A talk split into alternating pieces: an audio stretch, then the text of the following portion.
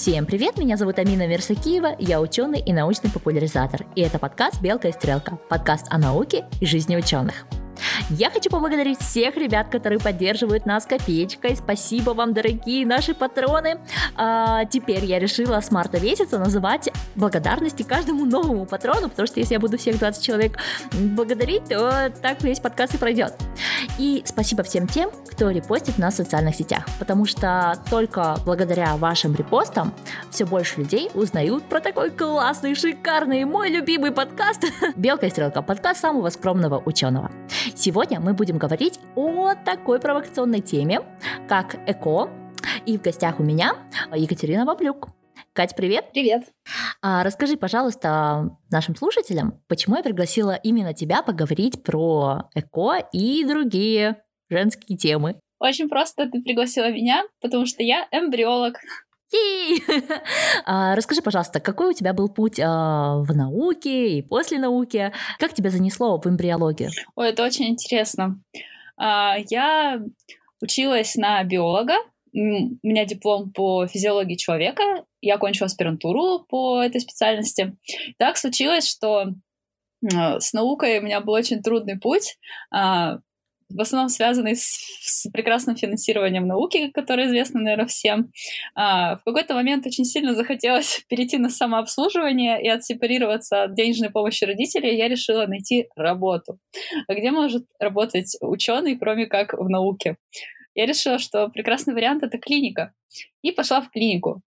А, в в больнице я прошла все стадии развития от э, оператора колл-центра э, и заканчивая лаборантом э, лаборатории ЭКО. Вау. Э, это круто. Вот про колл-центр ты мне раньше не рассказывала. Да, я работала в колл-центре, я работала на кассе, а, я работала в хирургическом стационаре, а, разводила пациентов пополам, там объясняла им, дала документы на подпись, записывала их на операции, э, иногда даже консультировала по каким-то простым вопросам. Э, в общем, много чем я занималась, но в итоге жизнь меня привела в прекрасную эмбриологию. Вот, и чему я очень-очень рада. Ты, получается, делала непосредственно ЭКО? Я делала анализы, э, я проводила ЭКО и различные его подвиды, то есть занималась вспомогательными репродуктивными технологиями. Хорошо, что у нас сейчас подразумевается под ЭКО? Это только когда берут э, сперматозоид и яйцеклетку и их совмещают, или это еще какие-то процедуры? Ну, смотри, если начинать говорить широко, то, конечно, в обывательском, а, в широком таком понимании ЭКО — это именно когда берут вот яйцеклетку, сперматозоид а, и вот соединяют. Но в широком понятии есть вот сфера, которая называется вспомогательные репродуктивные технологии. Это метод э, лечения бесплодия. Бесплодие, несмотря на то, mm-hmm. что э, признак этого заболевания, так сказать, один — это отсутствие э, детей, возможности забеременеть, э, его э, лица очень разные, поэтому э, варианты лечения очень разные. Например, если есть только проблема с мужской стороны, то это будут одни варианты помощи. Если проблема с женской стороны, другие. Если с мужской и женской, третьи. Если это генетические причины, то будут четвертые, и, ну, и так далее, и так далее. Например, а, совсем не обязательно проходить саму процедуру ЭКО для того, чтобы лечить бесплодие. А, гормональная стимуляция а, для получения яйцеклеток и обычного зачатия естественным путем это тоже вариант, так сказать, э, ВРТ. А, далее, можно вообще не брать яйцеклетку, можно взять только сперматозоиды а, отмыть их специальным образом и провести искусственную инсеминацию, то есть ввести а, отмытые подготовленные сперматозоиды в матку женщине. А от чего их отмывают? Ну, например, это такая интересная процедура. Э, инсеминацию используют, когда с женской стороны все более-менее нормально, а вот с мужской существуют небольшие проблемы. А, сперматозоиды э, отмывают очень интересным способом. Нужно э, с помощью градиента концентраций, ну, специальных жидкостей с, разными, с разной плотностью. Э, сперматозоиды mm-hmm. разделяются на э, живые и мертвые, более активные и менее активные, и на правильно двигающиеся и неправильно двигающиеся. Э, таким образом, у нас в концентрате, который мы наотмывали, остаются чистые сперматозоиды, которые быстро бегут. Ну, из того, что возможно, быстро бегут, а самые красивые, самые здоровые, самые активные, и еще специально туда добавляется жидкость, которая делает их еще более активными. Ну, чтобы уж наверняка. Вот. И, например, этот, uh-huh. этот метод очень активно используется, если, например, нет никаких проблем с э, зачатием, но есть, например, ВИЧ. Потому что э, вирус иммунодефицита человека, он передается половым путем, как известно, а, но на самих сперматозоидах его нет, он не живет в сперматозоидах, он живет в клетках э, иммунной системы. А вот в спермальной плазме, так сказать, в которой находятся сперматозоиды, есть клетки иммунной системы. Таким образом, если мы отмываем все и оставляем чистые сперматозоиды, то мы отмываем и ВИЧ. То есть мы уже можем... Ничего себе. Можем работать с с чистым материалом, так сказать. А, э, ну, сразу скажу для наших слушателей, которые все еще боятся ВИЧа, так же, как боятся ЭКО, э, ребят, ВИЧем можно заразиться не только половым путем, хотя это самый распространенный. Да? Я сегодня, представляешь, прямо перед эпизодом читала про Азика Азимова. Это мой любимый mm-hmm. фантаст.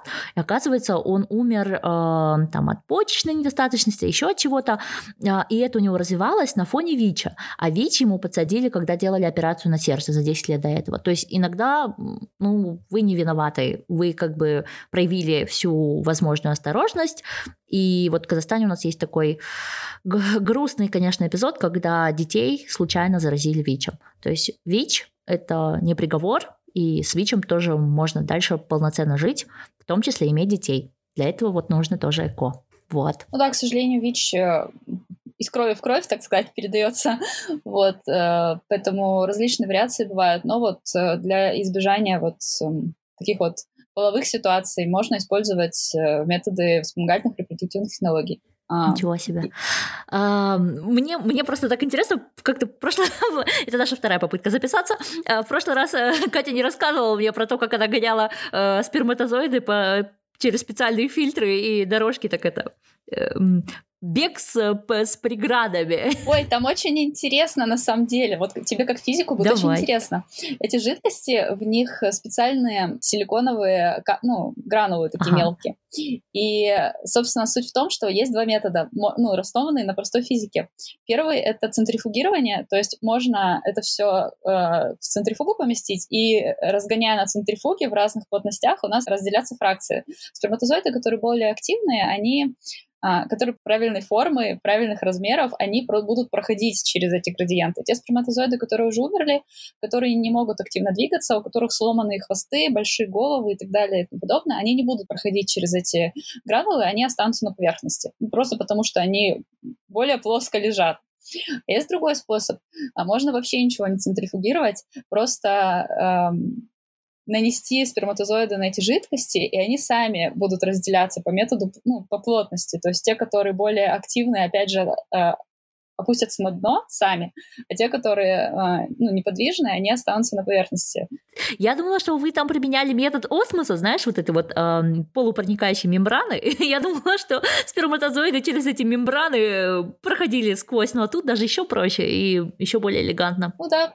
Надеюсь, вы все представили. Вот э, представляйте себе такой, я не знаю, контейнер с песочком, да? Хорошие сперматозоиды могут сквозь песочки и через гранулы пройти вниз, а ленивые никому не нужны остаются наверху. Вот. Зато потом, э, наверное, после такого эко рождаются самые целеустремленные люди, да?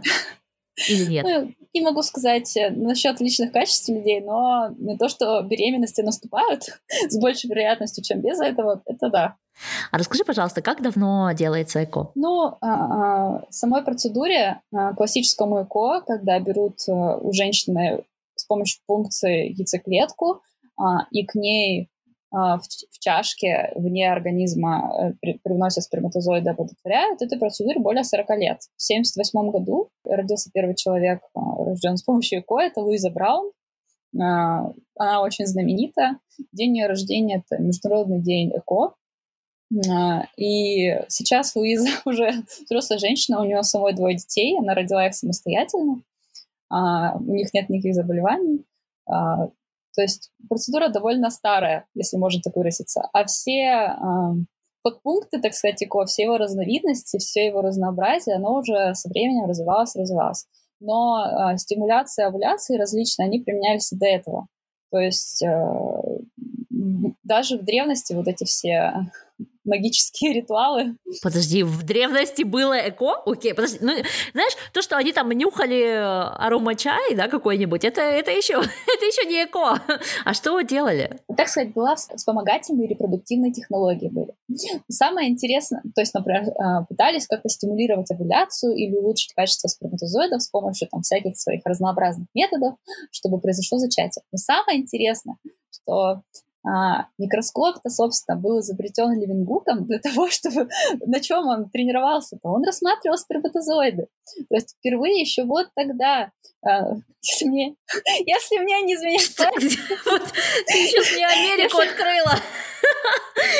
Я сейчас в шоке. Подождите, что? Зачем придумали микроскопы? За это Карл Сайт же как бы работает на микроскопы, да? Да, Антонио Левингуку было просто, ну что он мог еще посмотреть? Вот что? Вот, ну вот он изобрел его, вот он собрал эти линзы. Что? Что под руки может быть попаться взрослому прекрасному мужчине? Ты сделала мой день, честное слово. Я вот и давно я так не смеялась при записи эпизода. А, а самое интересное, я еще, я еще не сказала самое интересное. А был еще другой ученый, к сожалению, я его имени вот сейчас не вспомню. Как вообще открыли, что для, для оплодотворения нужен сперматозоид и яйцеклетка? Раньше же это было не очевидно, что сперматозоиды ну, это то, что оплодотворяет. Думали же, там существуют какие-то силы, там душа как-то проникает. А сперматозоиды, когда Левингук впервые увидел, он думал, что это паразиты, что это какие-то инфекции, что это там какие-то знаешь, он как-то недалеко ушел от правды. В некоторых ситуациях, так и хочется сказать, действительно паразиты. А как узнали, что сперматозоиды, собственно, нужны для оплодотворения? В общем, к сожалению, не помню имени этого ученого. Я э, найду описание этого опыта, и в дополнительных материалах, э, ну, которые будут к подкасту, я думаю, что мы с тобой это как-то прикрепим. В общем, Да-да-да. Поэтому э... обязательно заходите в телеграм-канал этого подкаста, и вы все узнаете. В общем, этот мужчина прекрасный, он, ну, известно, что лягушки, у них внешнее оплодотворение. То есть лягушка тетенька мечет икру, а лягушка дяденька эту икру оплодотворяет. А, что сделал этот товарищ? Он, взял, он заметил, что вот когда идет вот это вот э, облако семени, тогда оплодотворение происходит. Он взял и на лягушек мальчиков надел шелковые штанишки. Шелковые штанишки. Серьезно. Что? И что случилось? И эти шелковые штанишки препятствовали, ну, как бы, как, как теперь бы это, как презерватив на полную лягушку, ну, как бы, размером с лягушку. И, естественно, не, ну, сперматозоиды как бы не, не выделялись в воду, и оплодотворение не происходило. Он повторил несколько раз этот опыт с разными лягушками э, в разной воде, в разных, э, в разных штанишках, и в итоге пришел к мнению, что да, вот то, что выпускают вот э, лягушки, вот эти вот, так сказать, паразиты, которые считались, это именно то, что необходимо для оплодотворения. Вот такая вот интересная наука биология. А мог бы на людях проверить? Мне почему-то кажется, что некоторые представительницы древней профессии давно пришли к этому выводу, намного раньше, чем отдельные ученые с их штанишками. Ой, там считалось вообще прекрасно. Это, это потрясающая история, как люди пришли к открытию а, сперматозоидов и яйцеклеток. Если коротко, я могу рассказать. То есть там а, сначала, сначала считалось, что женщина это как бы, ну, март же у нас месяц борьбы за права, то есть я думаю, это актуальная история. Считаю, что женщина — это вместилище, а мужчина — это то, что он, он приносит как бы душ, душу в, в вместилище женщин. Вообще считаю, что живые организмы, они как по принципу матрешки устроены. То есть все наши потомки уже в нас где-то там спрятаны. Какие фантазеры! Вот. И просто каждый раз мужчина в женщину этих маленьких матрешечек он как бы приносит, и они там развиваются. Потом, наоборот, поменялась концепция, что это как бы в женщине уже содержатся а, жизни, а мужчина как движущая сила этого. То есть а, он как бы своим вот во время полулакта, он как вот движениями своими как-то вот э, будет эту силу. Вот. Потом, а, когда увидели сперматозоиды, многие, те, кто их видел в микроскоп, увер... ну и поняли, что это как бы, когда уже после опыта со штанишками великолепного стало понятно, что это как бы субстанция, которая нужна для оплодотворения, а, люди уверяли, что на самом деле видели, что вот в головке сперматозоида сидит маленький человечек С разрешающей способностью тех микроскопов я сомневаюсь, что они что-то видели, но не будем забывать, что в то время распространено было употребление мышьяка, ртути и прочих прекрасных психоактивных веществ, так что я не удивлюсь, что люди реально там что-то видели. Мне казалось, что они там что-то видели. И вот что вот, вот в сперматозоиде в головке сидит маленький человек, он называется гомункул. И вот эти, эти, эти гомункулы, собственно... Я сдерживалась искренне. Эти гомункулы, собственно, плывут, плывут вот в женщину, и там уже они э, встречаются э, с ее э, жизни, жизни напитанным лоном, как бы они там оживают. Вот. А ну, а потом уже как-то вот, как-то, как-то со временем, видимо, микроскопы развивались, стало понятно, что никаких гомункулов там в сперматозоидах не сидит. Вот. И ну вот в итоге как-то дошли к яйцеклеткам, сперматозоидам, вот оплодотворение, совсем ни, ничего божественного, простая, обычная биология. Ну ты посмотри, как ученые просто поиздевались над, над мужским семенем. То паразиты, то гомункулы. Интересно, что придумали для женщин, кроме того, что мы, я не знаю, там, лоны и матрешки. А, все-таки лоны и матрешки не так обидно. А, так, а, вернемся к современному эко. А, ты знаешь, у меня есть знакомая, моя одноклассница, которая родила ребенка а, с помощью ЭКО, и она утверждает, что ее ребенок вот постоянно болеет, потому что он рожден с помощью ЭКО. Вот насколько эта фраза реалистична? Вот правда ли люди после рожденные этим методом слабее, это так, нет?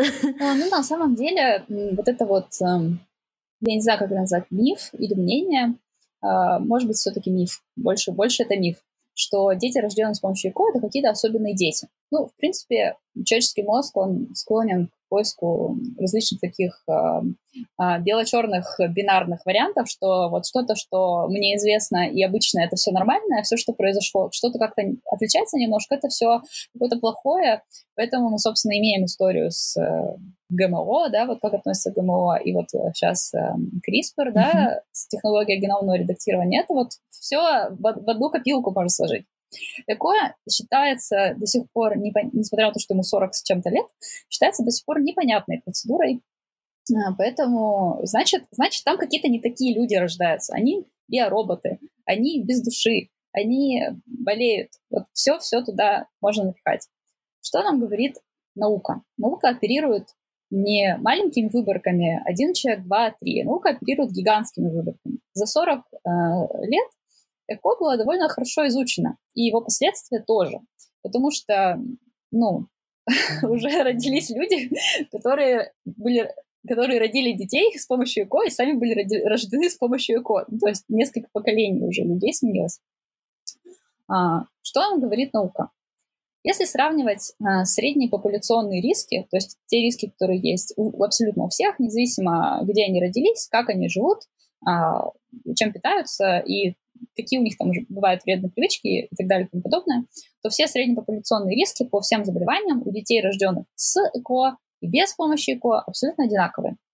То есть по сердечно-сосудистым заболеваниям, по расстройствам а, нервной системы, по, по там, психическим расстройствам, по а, развитию того же самого бесплодия, по метаболическим нарушениям и т.д. и т.п.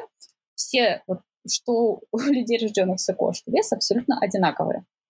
А, Например, есть некоторые «но» в этом mm-hmm. всем, но они связаны с тем, во-первых, а, кто основные потребители, так сказать, ЭКО, во-вторых, а, как ранее проводилось ЭКО. То есть а, до недавнего времени считалось, что для того, чтобы улучшить э, выхлоп от всего, всей этой очень сложной и тяжелой процедуры, и длительный, потому что, ну, для того, чтобы провести ЭКО, нельзя прийти с улицы и провести ЭКО, нужно к нему готовиться. Это очень долго и, ну, длительно довольно тяжело для женщины и для мужчины тоже. А, нужно, чтобы точно случилась беременность. Для того, чтобы увеличить шансы, нужно увеличить количество эмбрионов, чтобы уж наверняка кто-нибудь доприжился. Поэтому много эмбрионов подсаживали в матку много посаженных эмбрионов в матку практически со стопроцентной вероятностью будут равняться многоплодной беременности. А многоплодной беременности, хоть появившиеся с помощью ЭКО, хоть появившиеся естественным путем, это беременности, которые чреваты а, различными осложнениями, потому что это сложно вынашиваемая беременность. Чем больше там людей в замкнутом пространстве, тем больше всяких различных ситуаций с ними может произойти. Обычно стандартные, э, стандартные ситуации, которые случаются с двойнями, тройнями и так далее и тому подобное, собственно, чем больше, тем сложнее, а, это дети рождаются более маловесные. Почему? Ну, матка не имеет э, свойства бесконечно растягиваться, соответственно, ну, если чем больше детей по количеству, тем меньше по своему размеру они должны быть, чтобы максимальный ее размер занять. Потом дети, так как они за, начинают конкурировать за место, они рождаются раньше. То есть мало того, что они маленького, более мелкого веса, они еще и раньше рождаются. Например, чисто случаи, когда роды происходят не на 40-й недельной беременности, а там на 36-й, например, или еще раньше. Некоторые многоплодные беременности, я не знаю, там самые громкие случаи, то, когда пятерни, шестерни и так далее и тому подобное, там вообще до 30-й недели еле-еле как доходит женщина. То есть уже, ну, так, тяжеловато. Вот, поэтому, а у таких детей, которые э, с низкой массой тела рождены и недоношенные, у них есть особенности развития. А, человек недоразвился в матке. Соответственно, тех условий, которые там были, воссоздать э, снаружи пока невозможно. Человек доразвивается в инкубаторе с помощью специального питания, с помощью специальных препаратов и так далее и тому подобное. Соответственно, есть разные варианты, которые от развития нервной системы, пищеварительной системы, микробиома того же самого, который сейчас очень на пике исследования, а, которые показывают, что ну, могут быть различные отклонения от нормы, так сказать, и различные особенности. Это не значит, что эти дети больные, но просто у них могут быть, например, сложности в учебе или синдром гиперактивности дефицита внимания, или, например, у них могут болеть животы, вот когда а, больше, чем в среднем, да, у детей. Mm-hmm когда вот, например, режутся зубы или так далее, ну или там в раннем возрасте или в более позднем возрасте, какие-то различные проблемы. Не сильно серьезные, не смертельные, ну вот что-то как-то где-то вот может быть. А, соответственно, чем больше, если в ЭКО используется много эмбрионов, получаем многоплодные беременности, получаем маловесных детей и недоношенных детей, у них все такие же проблемы, как у остальных маловесных и недоношенных детей. А сейчас в ЭКО от этого уходят. Максимальное количество эмбрионов, которые переносят, это два, и то в очень ред, редких случаях. А, во всем мире сейчас золотым стандартом является single embryo transfer, когда переносят единственный один эмбрион. Все остальные, если они есть, они замораживаются. А, если дальше идти, кто у нас, если рассматривать потребителей, да, процедуры, кто у нас идет в основном? Эм, а. Мамы, ну, наверное, пап... ну, в общем, скажем так, не самые здоровые люди. Во-первых. Во-вторых, чаще всего это люди уже определенного возраста, то есть которые попробовали множество лет или не лет, или это каким-то способом пытались забеременеть, но у них не получалось. Или это люди, которые а, хотят, которые занимались а, карьерой или строили свою жизнь, или какие-то социоэкономические показатели были некомфортные. В общем, у них случилось отложенное родительство, то, что называется. Да? А яйцеклетки сперматозоида они не консервировали заранее. Ну, не было тогда такой моды, не было это на слуху. Вот э, людям больше 35 лет, людям 40 лет, людям 42 года, 43, 45, и они пришли к тому, что они хотят стать родителями. А чем, к сожалению, статистика такая, чем выше возраст родителей, в основном, конечно, матерей, тем больше вариант э, развития различных э, генетических патологий, а, расстройство аутистического спектра, связанное с возрастом матери, как-то косвенно, непонятно еще как, но есть какая-то тенденция которая как-то связана с возрастом матери. Это не значит, что дети с расстройством аутистического спектра рождаются только у женщин, которые старше 40 лет, но, в общем, какая-то тенденция есть. Но она еще не точная, я не могу утверждать на 100%. Ну, в общем, пока так. А, поэтому, собственно, если на ЭКО пришли люди, у которых изначально бесплодие из-за генетических проблем, у которых бесплодие из-за наследственных гормональных проблем. Например, это какой-то метаболический синдром, который наследуется. А, это... Не знаю, что еще сказать. В общем, какие-то такие проблемы, которые очень длительные, и которые можно Которые как бы вшиты то... в матрицу, все, оно так с вами. Которые, да, оно вот так и не было проведено во время ЭКО процедуры генетического отбора, а такая процедура есть, это предимплантационная генетическая диагностика.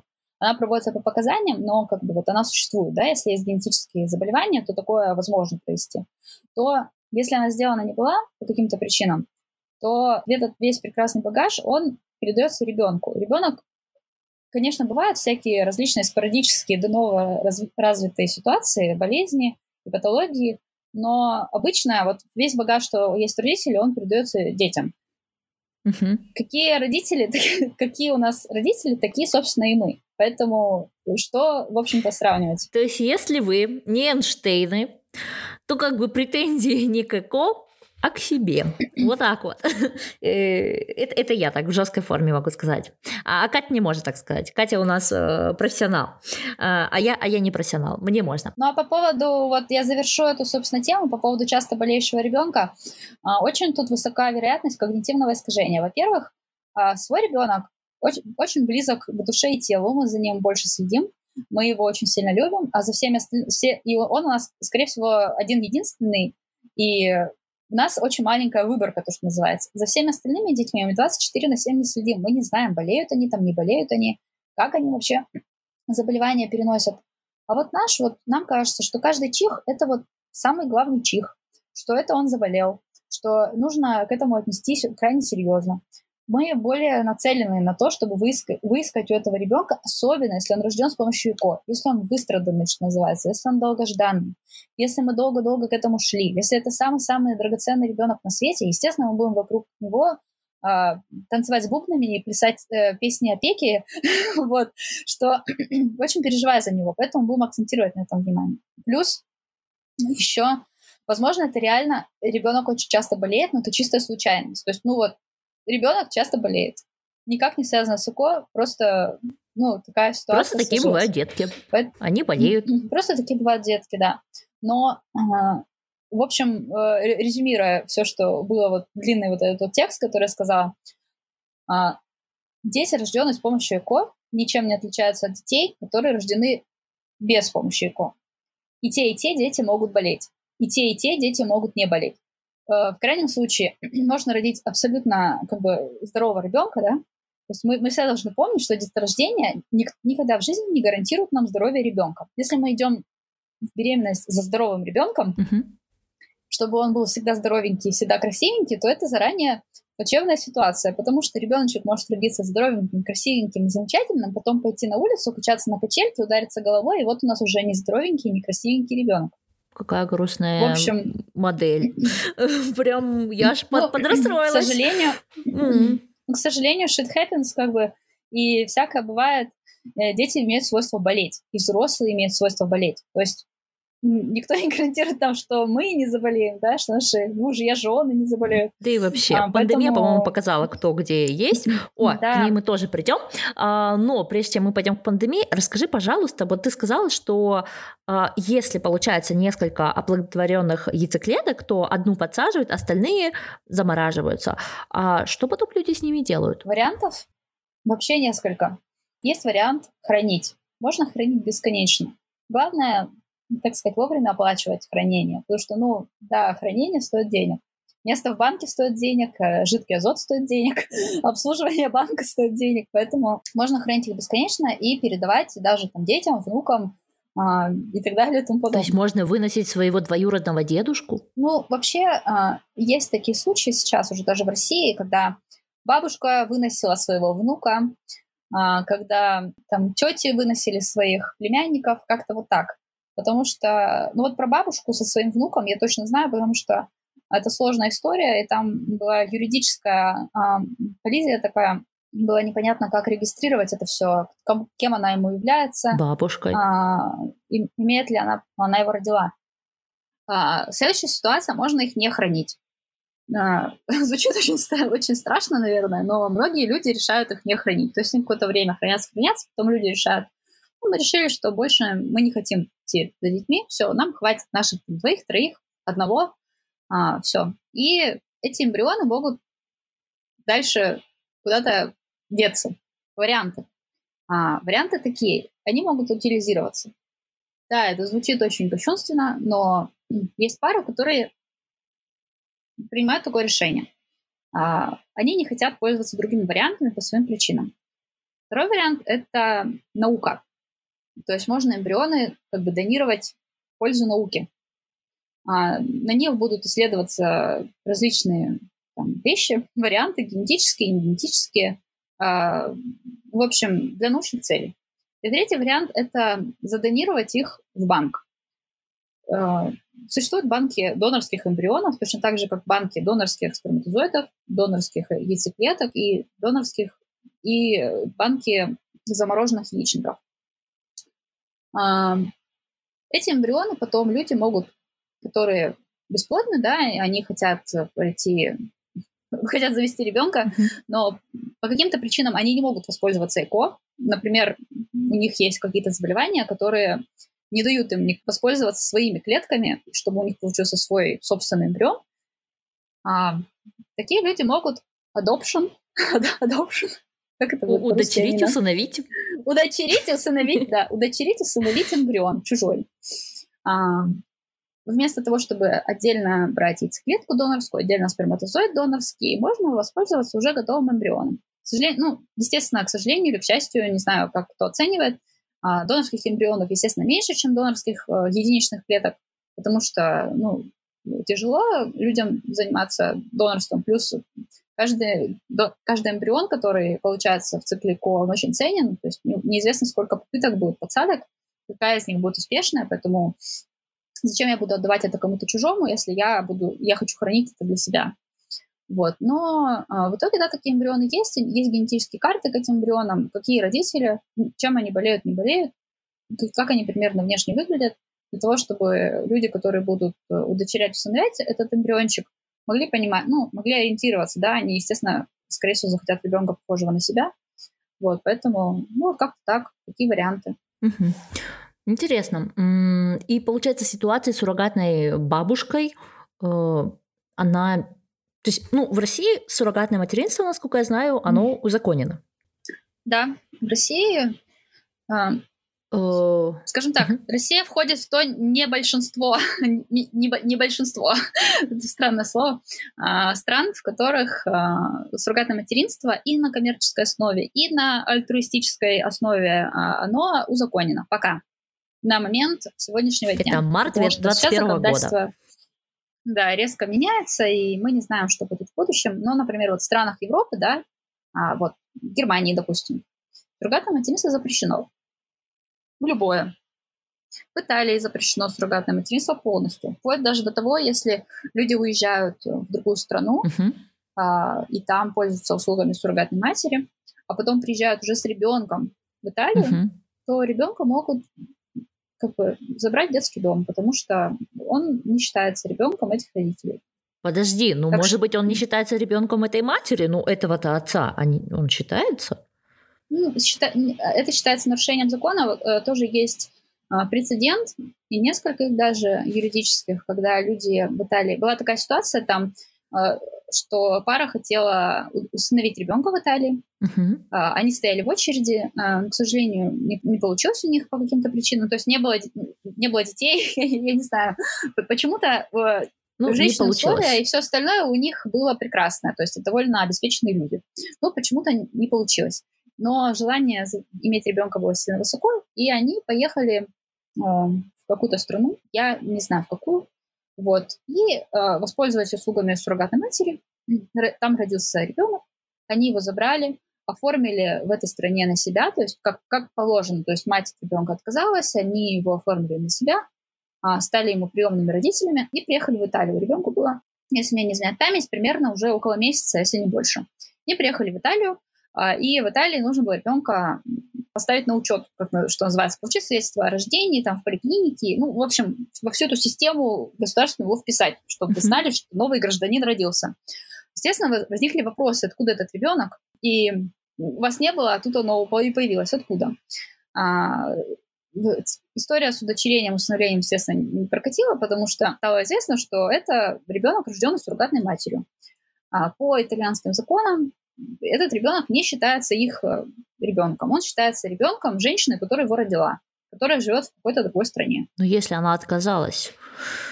И она отказалась в другой стране. Вот Италию это как бы не интересовало. Поэтому ребенка по итальянским законам этот ребенок этой паре никакого отношения не имеет. Это чужой ребенок им. Поэтому его забрали. Вот, очень жестко. Законодательство в Италии, даже, насколько мне известно, запрещено донорство и яйцеклеток, и сперматозоидов, и, яйцекле... и эмбрионов, естественно. Вот, поэтому там очень жестко с этим. Я знаю, что в Швеции э, проблема такая, что в Швеции можно получить э, ЭКО, сделать ЭКО, это не такая проблема. Более того, есть ситуации, в которых государство э, покроет расходы на ЭКО, э, по крайней мере, первого ребенка. Вот. А, но в Швеции, как вы догадываетесь, э, большинство людей заботят первого ребенка, ну, где-то 30 плюс, да, а я бы даже сказала 35 плюс. И ЭКО там разрешено до 37 лет. То есть, если матери 38, то сори. И получается, что ты же не можешь прийти так, ну все, вчера не хотела детей, сегодня хочу ЭКО. Такого нет. То есть перед ЭКО идут там год или два э, попыток, чего-то еще там. Представляешь, если человек начал в 36 лет, у него всего лишь один год, его сразу не возьмут на ЭКО.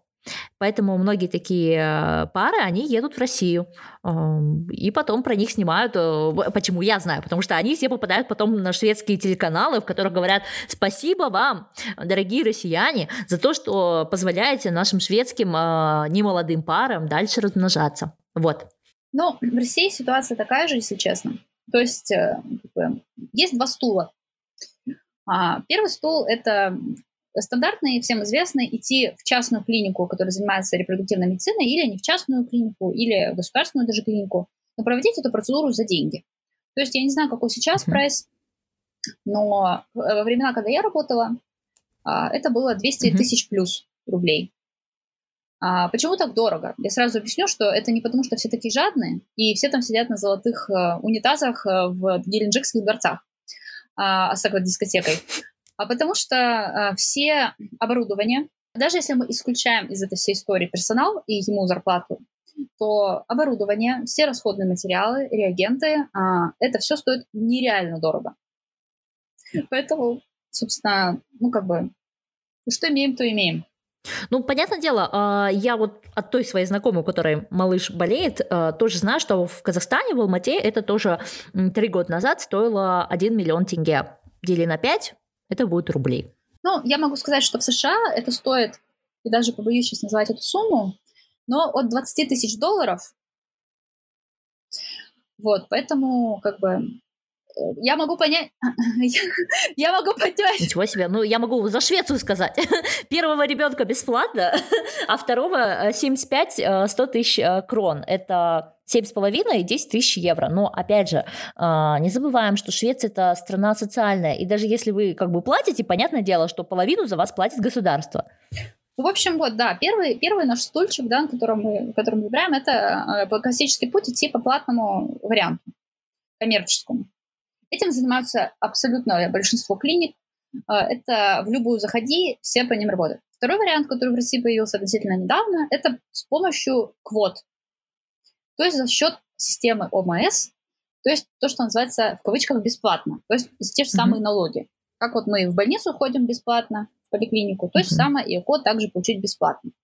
Но для того, чтобы по квоте получить это ЭКО, нужен, нужно попасть, так сказать, в критерии не каждый может попасть в эти критерии. То есть там определенный возраст мужчины и женщин, определенные показания, а, определенный срок бесплодия. То есть, например, и есть также, вот как вот в листе, дон, э, в листе на донорство, да, есть позиции, кто ближе, кто ниже в этом шорт-листе. Например, женщины, у которых отсутствуют а, маточные трубы по каким-то причинам, да, то есть э, удаление какое-то произошло, или их в принципе нет. То есть вот нет маточных труб. Эта женщина абсолютно никаким образом кроме как ЭКО, забеременеть не может, потому что, ну, нет у нее других вариантов. Соответственно, эти женщины в списке на квоту на ЭКО, они на первых местах, потому что у них других вариантов нет.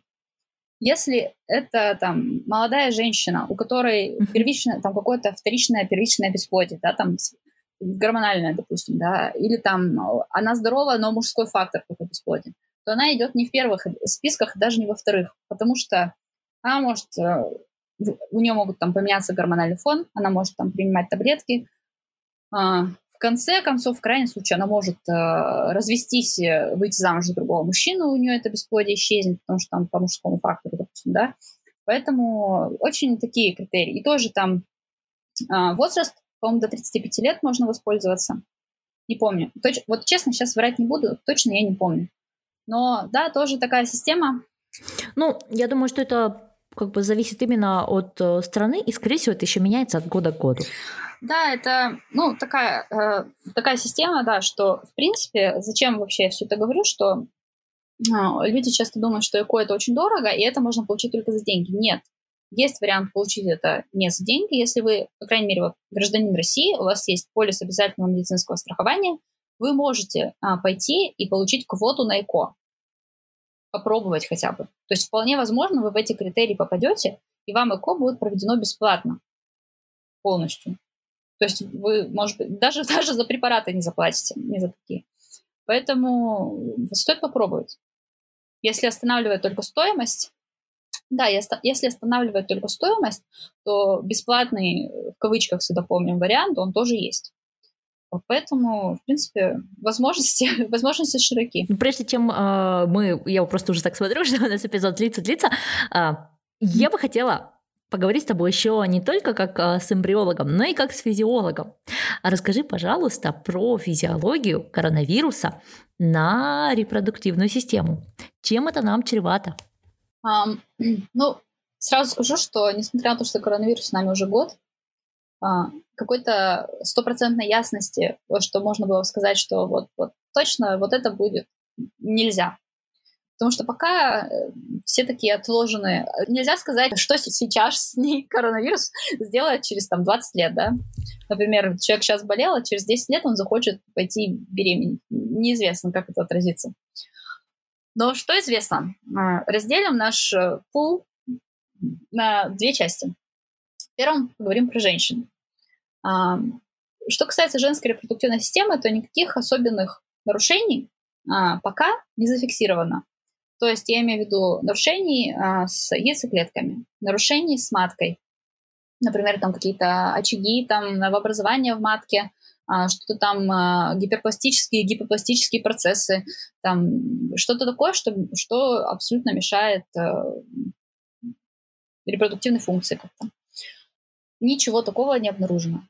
Э, яичники, и матка, и трубы, все функционируют, как функционируют, как, как и положено.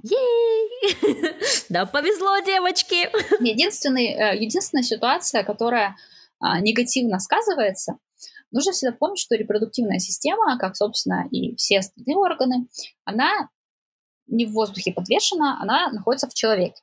Соответственно, если тело этого человека болеет, но подвержено какой-то инфекции, оно подвержено какому-то системному воспалению, которое вызывает, собственно, коронавирус. Чем он плох? Тем, что он вызывает вот мощное, системное, массовое, а, неконтролируемое воспаление.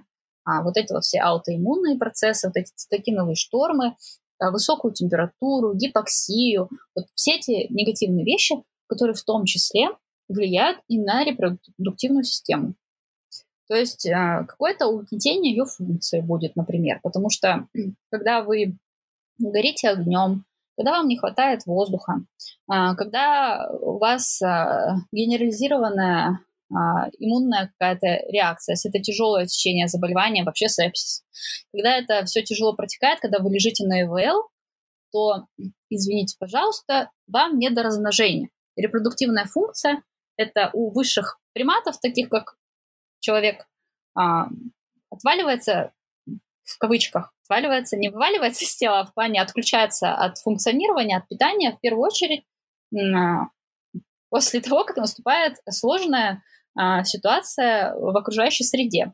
Когда у вас стресс, когда у вас все плохо, вы в какой мир будете выводить ребенка? Вы не будете размножаться. Поэтому такая энергозатратная и, в общем-то, не первой степени нужности система, она отключается во время заболеваний от финансирования общего. Окей. А что у нас с мужчинами? Что, что, что с мужчинами? С мужчинами интереснее.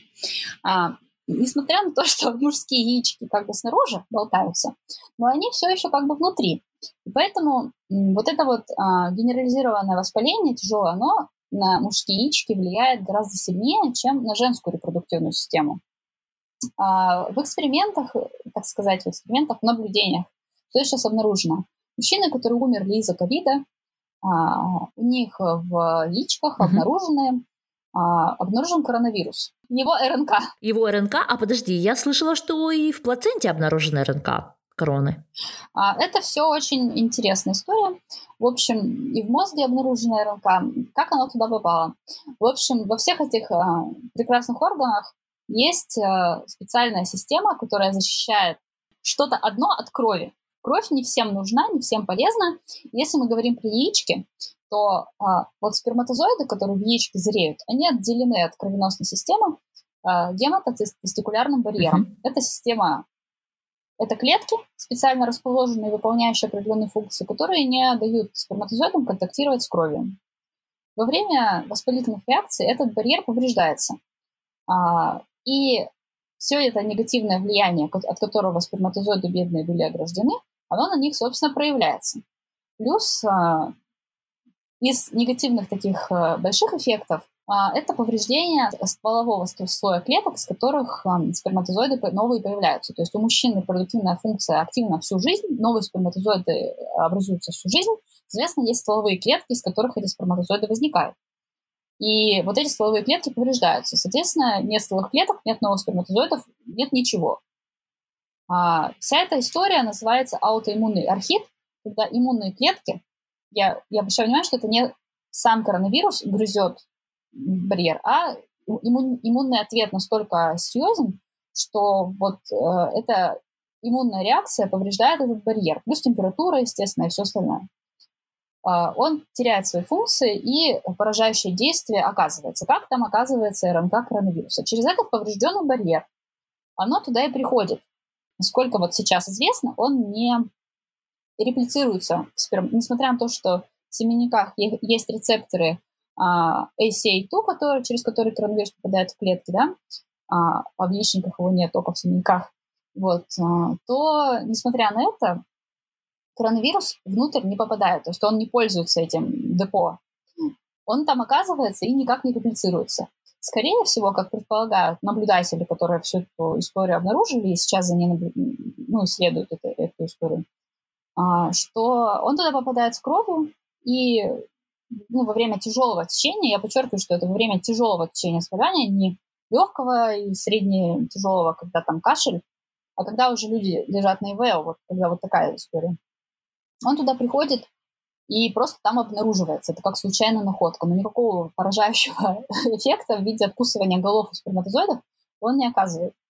А, вся это, все это заболевание, которое происходит, вся эта ситуация, которая происходит в яичках, называется аутоиммунный архит, и оно же наблюдается а, у людей, которые болеют свинкой или паротитом, от которого делают прививки. И, собственно, чем опасен архит, чем опасна свинка, это бесплодие у, у мальчиков. Поэтому у нас есть прививка. А, а при беременности у нас формируется плацента, временный орган. И для того, чтобы оградить мать от ребенка, ребенок-то он иной организм, у него другое ДНК. А все, что у нас в организм попадает с другой ДНК, организм в идеальной ситуации воспринимает как что-то негативное, как инфекцию, как э, паразита, как что-то плохое. Его нужно убрать, атаковать и у, из организма вычистить. Поэтому ребенок огораживается от матери различными прослойками, отслойками. Вот, то есть там амниотическая оболочка, сама матка, э, и, собственно, формируется временный орган, который называется плацента. Между плацентой и стенкой матки формируется э, гематоплацентарный барьер. Ровно для того, чтобы э, все, что от, приходит от матери к ребенку, не попадало в ребенка, все, что идет от ребенка к матери, не попадало к матери. Потому что, ну, например, у детей тоже бывают всякие патологии, да, дети могут э, умирать внутриутробно, да, и то есть как-то вот ситуация не должна быть катастрофической. Поэтому, собственно, дети во время внутри, внутриутробно, дети ВИЧ, вирусом папиллома человека, гепатитом дети не заражаются, потому что плацента препятствует прохождению через, э, вирусов через нее. Дети заражаются во время родов, дети заражаются во время кормления. Почему вот матери которых, которые ВИЧ-положительные, говорят от а, кормления грудью а, избегать, если они не держат под контролем на антиретровирусной терапии а, ВИЧ. Потому что mm-hmm. ребенка можно заразить. Э, Ребенок заражается во время прохождения родовых путей, но в самой матке, пока он находится, и плацента как бы все это защищает, он не заражается. Поэтому, если вирус обнаружен в плаценте, это значит, что плацента его э, ну, как фильтр, я не знаю, нельзя говорить. Ну, это для нас, для, для не физиологов, как фильтр. Да. Так, а, она его на себе задержала, к ребенку ничего не попало. И, собственно, ребенок э, молодец, э, все молодцы, все справились. А, для беременности, в принципе, коронавирус пока ни, никаких патологий, влияния там, на плод, на развитие, на нервную трубку, на какие-то патологии там, слуха, зрения, в общем, э, как-то влиять на патологию. На беременность коронавирус пока не найдено ничего такого. Все его эффекты негативные на беременность, это как раз вот связано с воспалением, то, что гипоксия, то, что температура, общее угнетение состояния, собственно, как и при любой болезни. Поэтому... Поэтому давайте выдохнем, хотя бы это хорошо. Вообще, э, на самом деле, мне кажется, что эта пандемия, наверное, самая лайтовая, которая э, могла достаться человечеству. Я это уже несколько раз говорила. И лично меня очень радует, что э, беременные, они как бы не являются отдельной группой риска по заражению. Да? То есть нет такого, что беременные заражаются быстрее или сильнее, чем все другие люди. К сожалению, течет болезнь у них хуже, это да, э, но, к счастью, большинство все-таки выживают. Все-таки это молодые женщины, и это ну, хорошо. Да, да. А, я тебя хотела еще спросить, я знаю, что как-то такой перескок, да, от репродуктивной к мозгу, а, коронавирус и мозг. Как-то мы в эпизоде про генетику депрессии э, э, обсуждали про то, что коронавирус, он как бы, в общем, влияет на мышление. Mm-hmm. То есть после короны народ как-то глупеет. Это так? что ты про это знаешь? Ну, да, есть такое явление, то за ним наблюдают, естественно. То есть э, стоит отметить, что это наблюдается у людей, которые перенесли заболевание по-разному. А, возможно, только бессимптомные, которые даже не заметили вообще ничего, вот у них не проявляется. Но так в среднем все, кто какие-то симптомы испытывал, э, проявляется каким-то образом. А, с чем это сейчас связывают? Вот последние данные, которые я читала. Опять же, mm-hmm. ни, ни, ничего волшебного. А, опять же, то же самое а, влияние коронавируса общее. То есть, как можно нормально функционировать мозгу, если ему не хватает кислорода? Никак. То есть мозг начинает э, страдать от гипоксии серьезно и повреждается, и, естественно, как бы свою, свой эффект гипоксия на мозг, на мозг указывает даже небольшая. Даже если вы просто не болеете коронавирусом и сидите в душном помещении, вот это каждый может проверить на себе, посидеть в душном помещении, в душном а, каком-то автобусе, летом особенно можно еще попробовать, и понять, что когнитивная функция как бы так сказать, не ярко выражена, если можно так сказать. Попробуйте разложить бином бетона, сидя в душном автобусе, едущем на дачу. Вот попробуйте. Мне кажется... Вот прям сразу хорошо, что мы все на карантине. Да. Наверное, никто не скучает по таким задачкам. Вот. А потом а, иммунная реакция. Температура. А, большое вот влияние, а, я читала, что жар, вот повышенная температура оказывает на вот проявления. Те люди, у которых была высокая температура, отмечают, что тяжеловато им. А потом а, вот э, после воспалительной вот этой мощной реакции слабость сильно. А, как бы организм пытается, ну, я как физиолог могу здесь порассуждать, то есть э, организм старается как-то на режим энергосбережения перейти, то есть он не может отключить сердце, он не может отключить почки, ну, как-то сэкономить их, поэтому когнитивная функция – она не настолько mm-hmm. важна сейчас, в данный момент, да, допустим.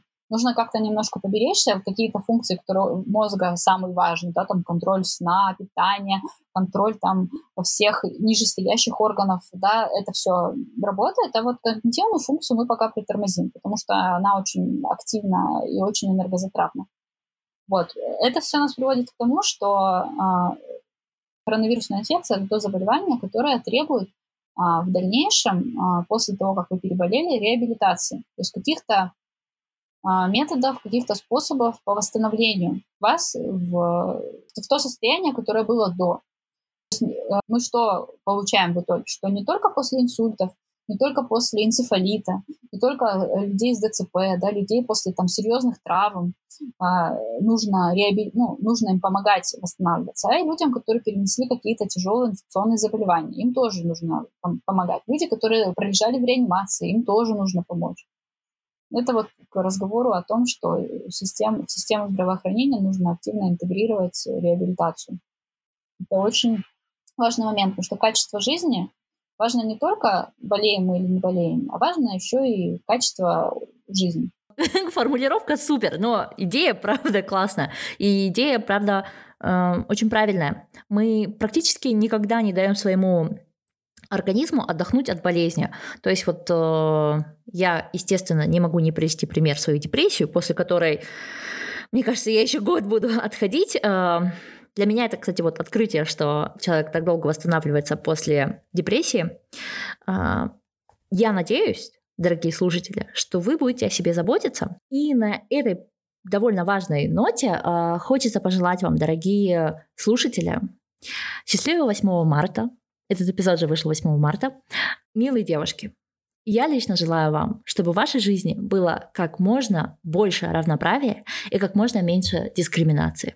Если кому-то из вас вдруг в жизни придется воспользоваться э, услугами ЭКО, пусть вас за это никто не дискриминирует, вы не перестаете от этого быть э, меньше женщинами и вообще все другие вещи, которые обычно несут в таких случаях, это все неправда. Этот праздник 8 марта, он был создан для того, чтобы каждый человек чувствовал себя счастливым.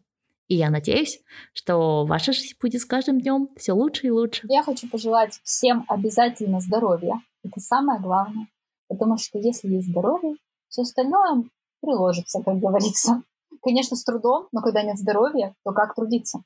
И это правда. Во-вторых, я, как, опять же, физиолог, могу сказать, что, дорогие женщины и дорогие мужчины, очень важно помнить, что несмотря на то, что у нас с вами, женщин и мужчин, есть физиологические отличия, это абсолютно не значит, что кто-то из нас хуже или лучше другого.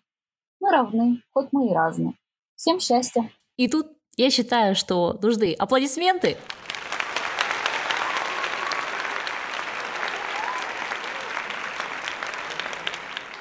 Всем здоровья и хорошего 8 марта. Пока-пока. Пока. -пока. Пока. Pick up the dice, give it a roll. You never really know which way to go.